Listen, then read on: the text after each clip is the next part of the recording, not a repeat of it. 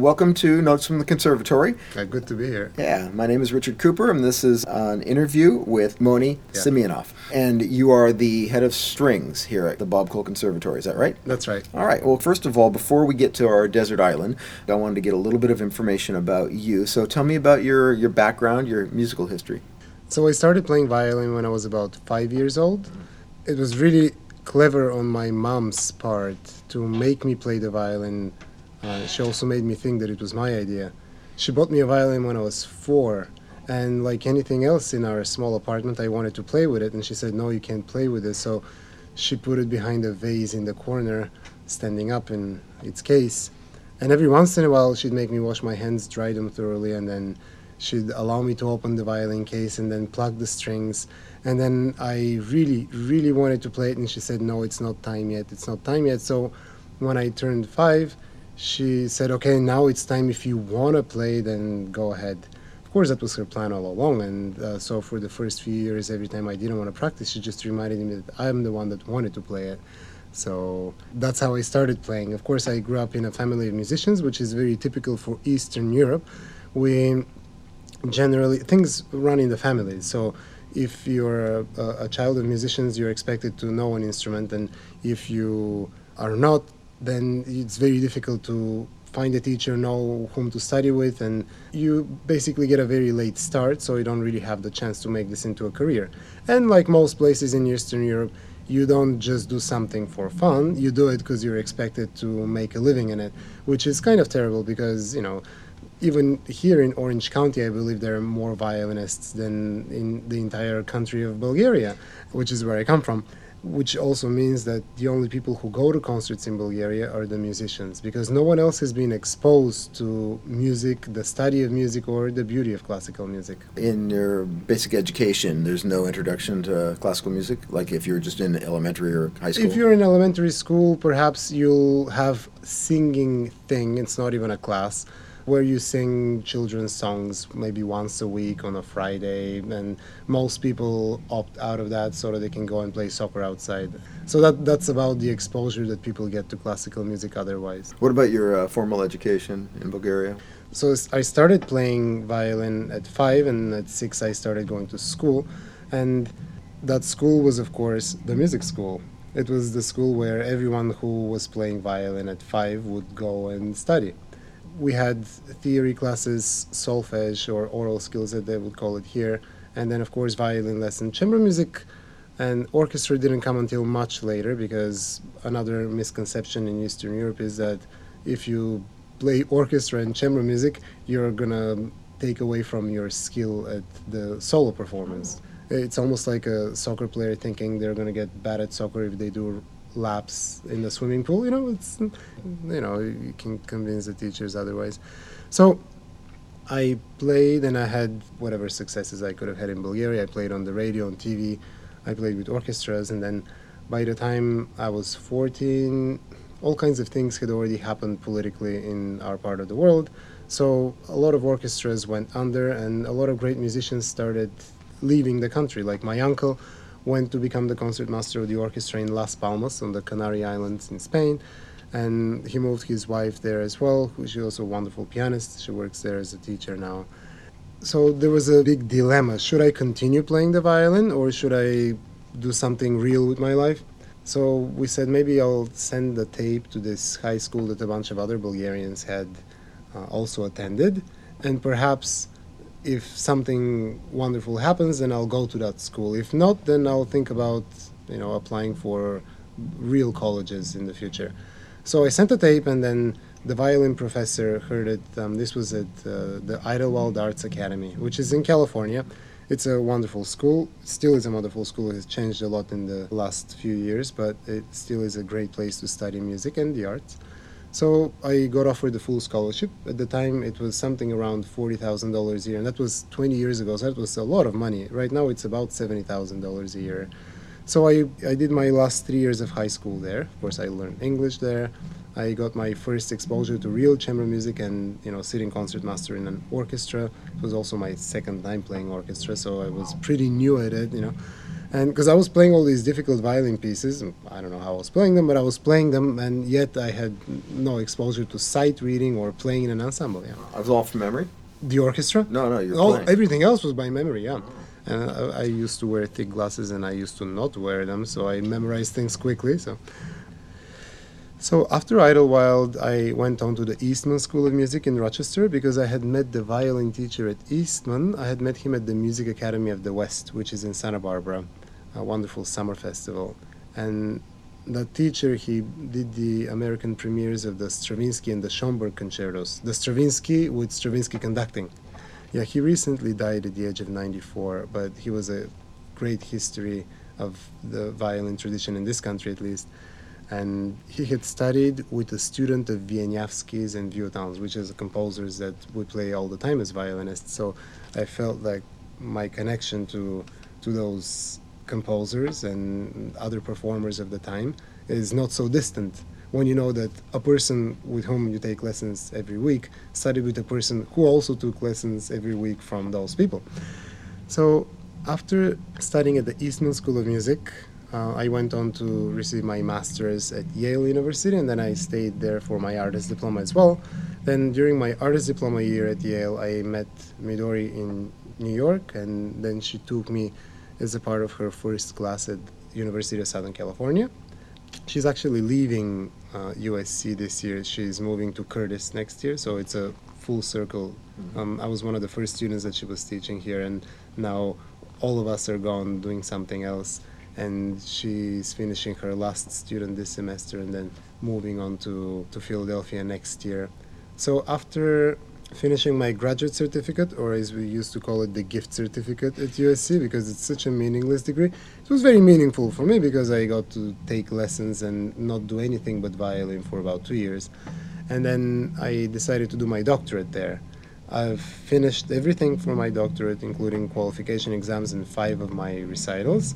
And I have one more recital left to do, and that's going to happen next semester. And then I'll have a doctorate. But in 2014, I had just finished my classes for my doctorate. I applied for the job here, and I was very surprised when I kept making it to each following round of the interview process and of course the last round being the most gratifying whether one gets the job or not because you get to meet the students you get to hear them play you play for them uh, you get an actual interview with the committee and then i had to sit down with some of the students as well. That was very interesting. Uh, so very lucky for me i was offered the position so i accepted it right away. That was in 2014 i think it was in April of 2014, so I started uh, just a few months later. If you had to do something else, like back when you were in high school, if you didn't get accepted, what were you thinking of? Any other alternative career plans? Yeah, the first thing that really interested me in Bulgaria, we have this thing called the American College, and it's particularly difficult to get in. You have to have really high scores of the standardized Bulgarian tests. Uh, and they're not easy because you know, it's a rigorous educational system, or at least it used to be when I was a kid. Maybe it's deteriorated some since. But afterwards, when I went to Yale University, I was invited to join the Bulgarian community at Yale. And there were about 70 Bulgarian students at Yale. And, you know, Bulgaria as, as population is about half the size of Los Angeles. So it was very surprising to me. And about 65 of those people eh, at Yale had gone to that one college, the American college in Bulgaria. So I was going to apply for that college and have that be my first choice in terms of career, I've always been interested in law and uh, athletics. So I would have done something that had to do with one or the other. In fact, I uh, took the LSAT while I was at Yale. It was as a part of a bet that I had with friends, and I scored pretty well. But I'm now glad that I'm not a lawyer. Me too. so you've lived in Southern California for quite a while now. Yeah, I moved in 2007.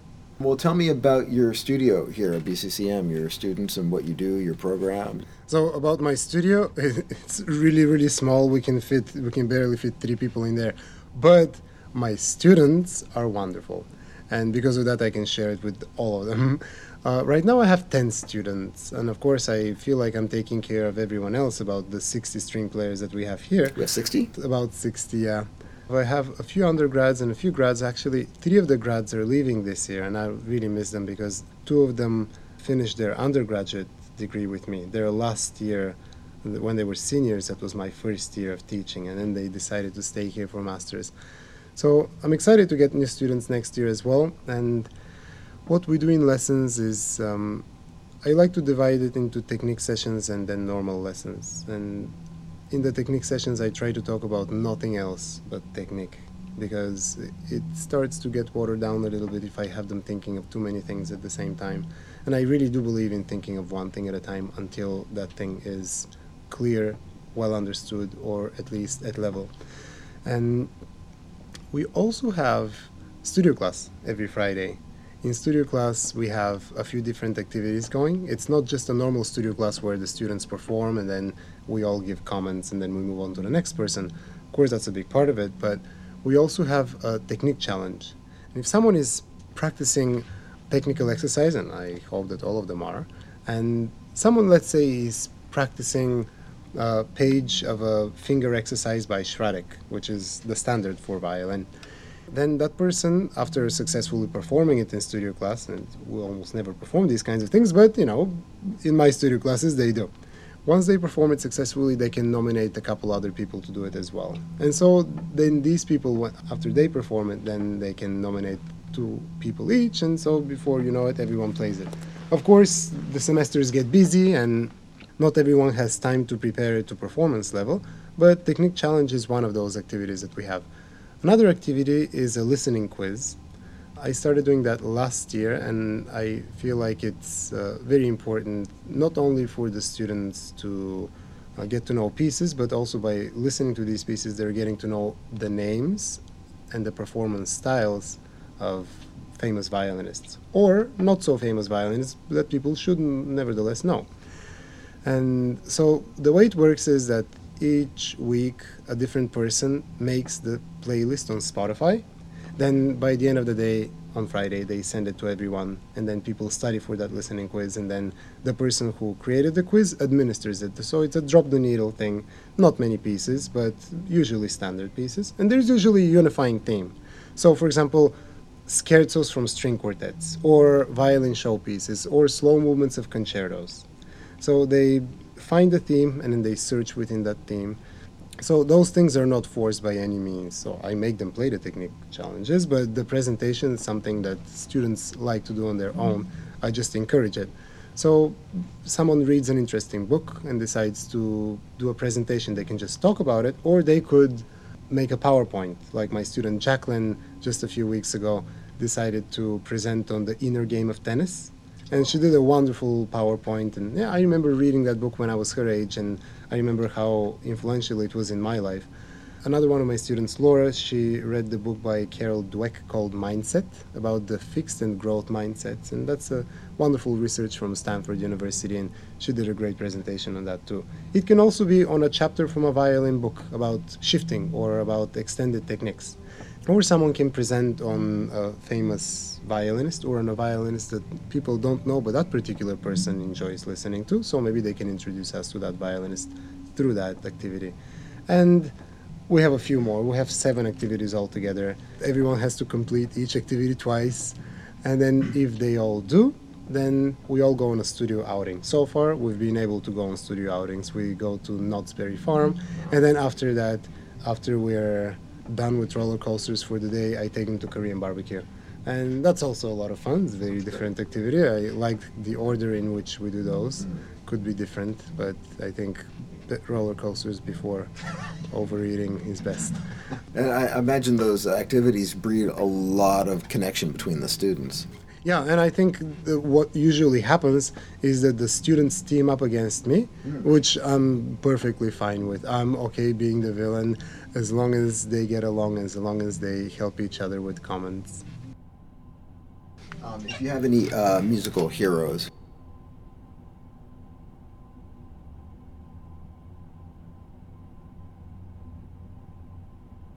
I think my late teacher, Mr. Zeitlin, Zvi Zeitlin, uh, maybe not a personal hero, but a musical hero. I remember up until the very end, he would practice etudes and scales every morning. He knew all the etudes books and he he could play you any number. You just call out a name of a composer for etudes and the number and he would play it. Starting up bow, starting down bow, because he was so familiar with these things. And I think that tradition is somewhat getting lost today. We're getting so pragmatic, so practical. We want to impress, we want to make ends meet in a way. And we're trying to take a shortcut by not doing the fundamentals very often. And I feel like no one is too good for the basics. No one. I do Brazilian Jiu Jitsu and Judo, and every time that I see my Judo instructor who is close to me in age, but he's been in four different Olympic Games already. Every coaching starts with him doing the most basic exercise. It's a foot sweep in judo, we call it. It's something with which you sweep the feet of the opponent so that they fall. It's not a, a major throw, but it's something that you can nevertheless use all the time if you time it correctly. And it's something that I'm sure that he has done these things successfully in competition, perhaps thousands of times. And yet he practices. That's the first thing that he practices. And after each coaching is done, he does 700 push-ups. And that's probably not even his first set for the day. So no one is too good for the basic and he doesn't do the push-ups because he needs to expand his chest he does the push-ups because each push-up is a practice of pushing the opponent away from you. And i notice this in all great athletes and also people who write for a living. They have to turn certain things into systems. So they don't skip the beginning. They don't skip the so-called warm-up as we would call it in music. And in a way to use the martial arts analogy again they put the white belt on every day. When we pick up our instruments every morning we should get to know the geography of the fingerboard as if it's the first time we're seeing it, rather than, oh, I was good last night. Uh, I should probably start where I left off last night. It's like uh, John Cage's beginner's mind. Uh huh. Yeah, of course. Well, let's look at the pieces that you've chosen. Uh, the first one was Clair de Lune by Uh-huh. Debussy. So tell Yeah. us why that one. Uh, I think all of these speeches that I've chosen are so cheesy, but I think that's just it's it's me. I'm cheesy like that too. But the Clair de Lune, there's a particular reason why I like it. Mm, When I was little, I had read all the children books that we had in my house, and all the adult books. There are so many. The entire wall was just books and bookshelves. A lot of books that my parents and grandparents saw that I wouldn't understand yet, and I can imagine because those were you know Victor Hugo and Anna Karenina there as well. So perhaps topics that I wouldn't have been able to appreciate. So what kept me busy is listening to fairy tales on tape. And of course, those are for little kids. And the one that uh, I liked listening to the most was The Wizard of Oz. And for some reason, Clair de Lune was the theme music for that. So every time they went on the yellow brick road, that was the, the music that we would hear. And finally, you would hear the entire piece. This was an orchestra version of it, by the way, not the piano version. But at the very end, when you realize who the wizard is, and then you would hear the complete piece. Otherwise, it was just snippets from here and there. And I thought, like like any little kid would have, I guess, at the time, I thought that this was music, especially composed for that particular book on tape. When I remember hearing it in a piano recital, I was like, "Someone's playing the Wizard of Oz," and of course, my mom was like, "No, that's Clair de Lune." And my mom's my mom's a pianist, so. So it just it brings me back to my childhood. I think it's beautiful music, but I don't think it would have been as meaningful if I hadn't heard it before I came to maturity.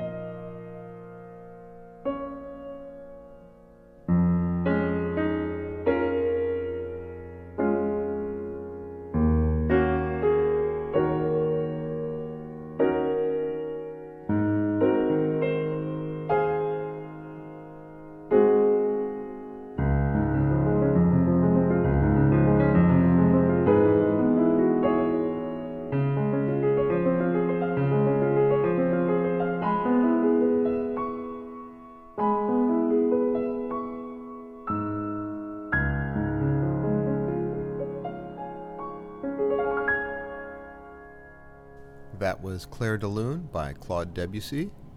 There's a story with this one too. I guess it's it's from Cavalleria Rusticana. It's a short opera by Mascagni, Pietro Mascagni. Usually that opera is performed alongside another opera called Pagliacci. The two of them have similar plots and same time period as well. Pagliacci is usually performed second and Cavalleria is performed first. And since it's a one act thing, then the intermission comes between the two operas. And they're not operettas by any means, they're serious operas, but because they're so short, they get performed together. So both operas end up with a lot of slaughter, like a lot of people get killed, and it's mostly because of love. In Cavalleria Rusticana, meaning the rustic honor or the rustic chivalry. It's almost like the quiet before the storm that this intermezzo shows up in. The village square is empty. Everyone who has been talking and singing and fighting there has now gone into the church. This is almost like an intermission between acts. And during that break is when the orchestra plays, instead of an intermission, it's an intermezzo. And it sounds so major and so happy and in a way carefree if you don't know what else is about to take place that it puts you at such ease that later on when the killing starts i mean of course anyone who goes to see that opera probably knows what's about to happen. My famous performance of it is anyone can see it on youtube it's a pretty old recording of riccardo muti the conductor of la scala conducting the orchestra in la scala. This is during the actual opera so the cameras are in the pit and you can see he is drenched in sweat and he's shaking with intensity when the climax comes. And the performers are absolutely responding to it. He might not have been very well liked in that opera house but he made a big big difference uh, in how they sounded. And it's used in some popular films actually. Two that you may know is the raging bull. I mm-hmm. think it's black and white yeah? yeah a lot of innovations in that movie but he uses that as the opening theme and another movie where it's used, and I think it's used while a lot of killing is taking place, actually, where in The Last of the Godfathers, there is no source sound, if I remember correctly. There is no source sound, so the slow motion Tommy guns shooting people are not making any sound. You just hear this wonderful descending major chord of the intermezzo. And when I was little, my grandma, who is also a pianist, she was the accompanist for the opera where I grew up. And so very often she would take me with her because you know no babysitters. I don't think I don't think that even now there are babysitters in Bulgaria. I think the grandmas do that job because everyone lives in the same house anyway. So she would take me with her to the night rehearsals, and then I would often fall asleep underneath the grand piano. So I remember hearing this intermezzo over and over played by the orchestra while she was waiting to coach the singers afterwards.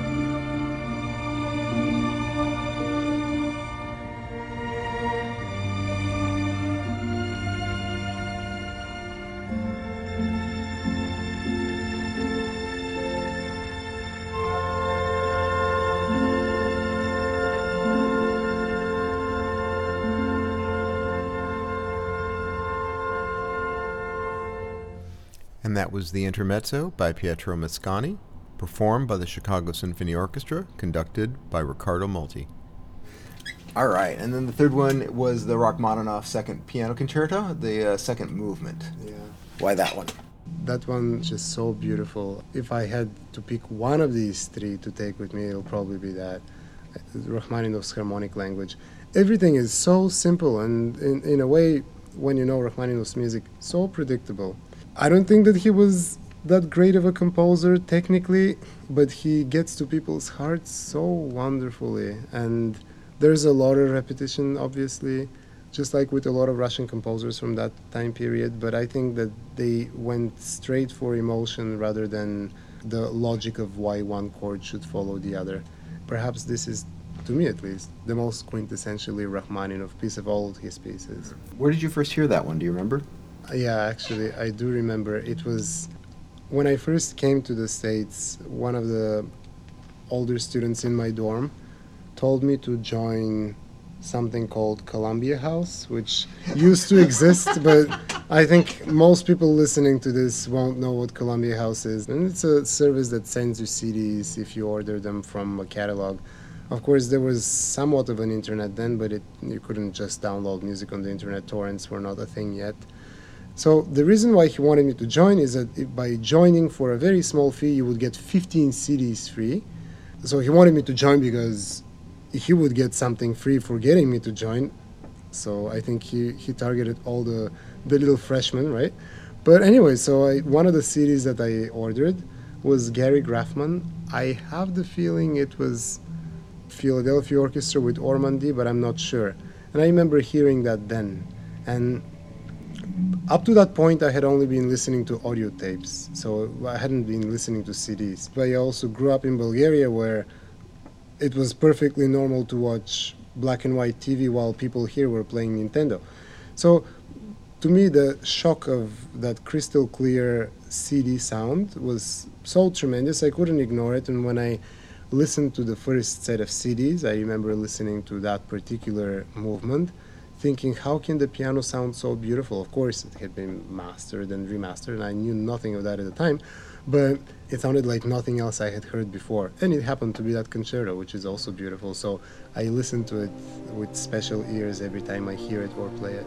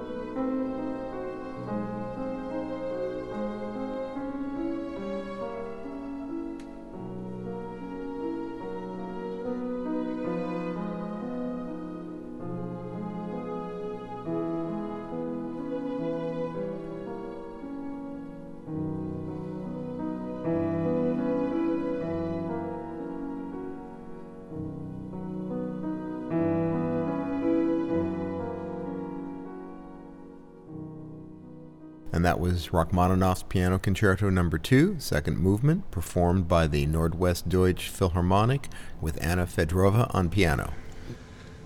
On this desert island, if you had a chance to take a book with you, hmm, I'll say maybe Les Miserables. Partially because it's a very long book, and I'll have time to read it and understand all the themes. I think with a lot of this literature, kind of like with great pieces of music, once you do the first reading, you get to know the surface of the story and who does what to whom and so on. Then the second time you start to realize a little bit of the intricacies of what the author may have meant by hidden themes. And then after that you start to see on the third reading you start to see even more of the background that you were completely blind to before because the story was so overwhelming. So I think a book like that would serve well multiple readings. And the last thing I'm going to ask is what's coming up for you? Well, very near future plans. Next week, I'm going to Bulgaria. I'll be playing a concert. I'm actually sharing the program and then playing a duo piece with the new concertmaster of the Vienna Philharmonic, who is a Bulgarian lady. It's very unlike that orchestra to hire a non Viennese, a non Austrian, and a non male.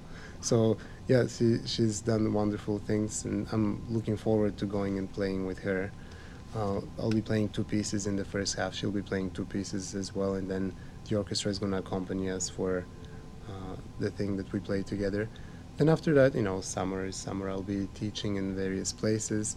But something that I've started to do since last summer is I've started to write exercises for the top 10 violin audition excerpts for orchestras. So these are etude like exercises that help with structuring the passages. So rather than just practicing them from slow to fast, I try to examine auxiliary notes in shifts, the implied double stops and string crossings, and various other methods of getting a person to create a scaffolding around a technical passage so when the scaffolding comes off, then the technical passage is much better, even if you've never actually practiced the passage directly. So I already finished making the exercises. My students have been very helpful in proofreading and practicing and telling me what works, what doesn't, where there is a typo, and so on.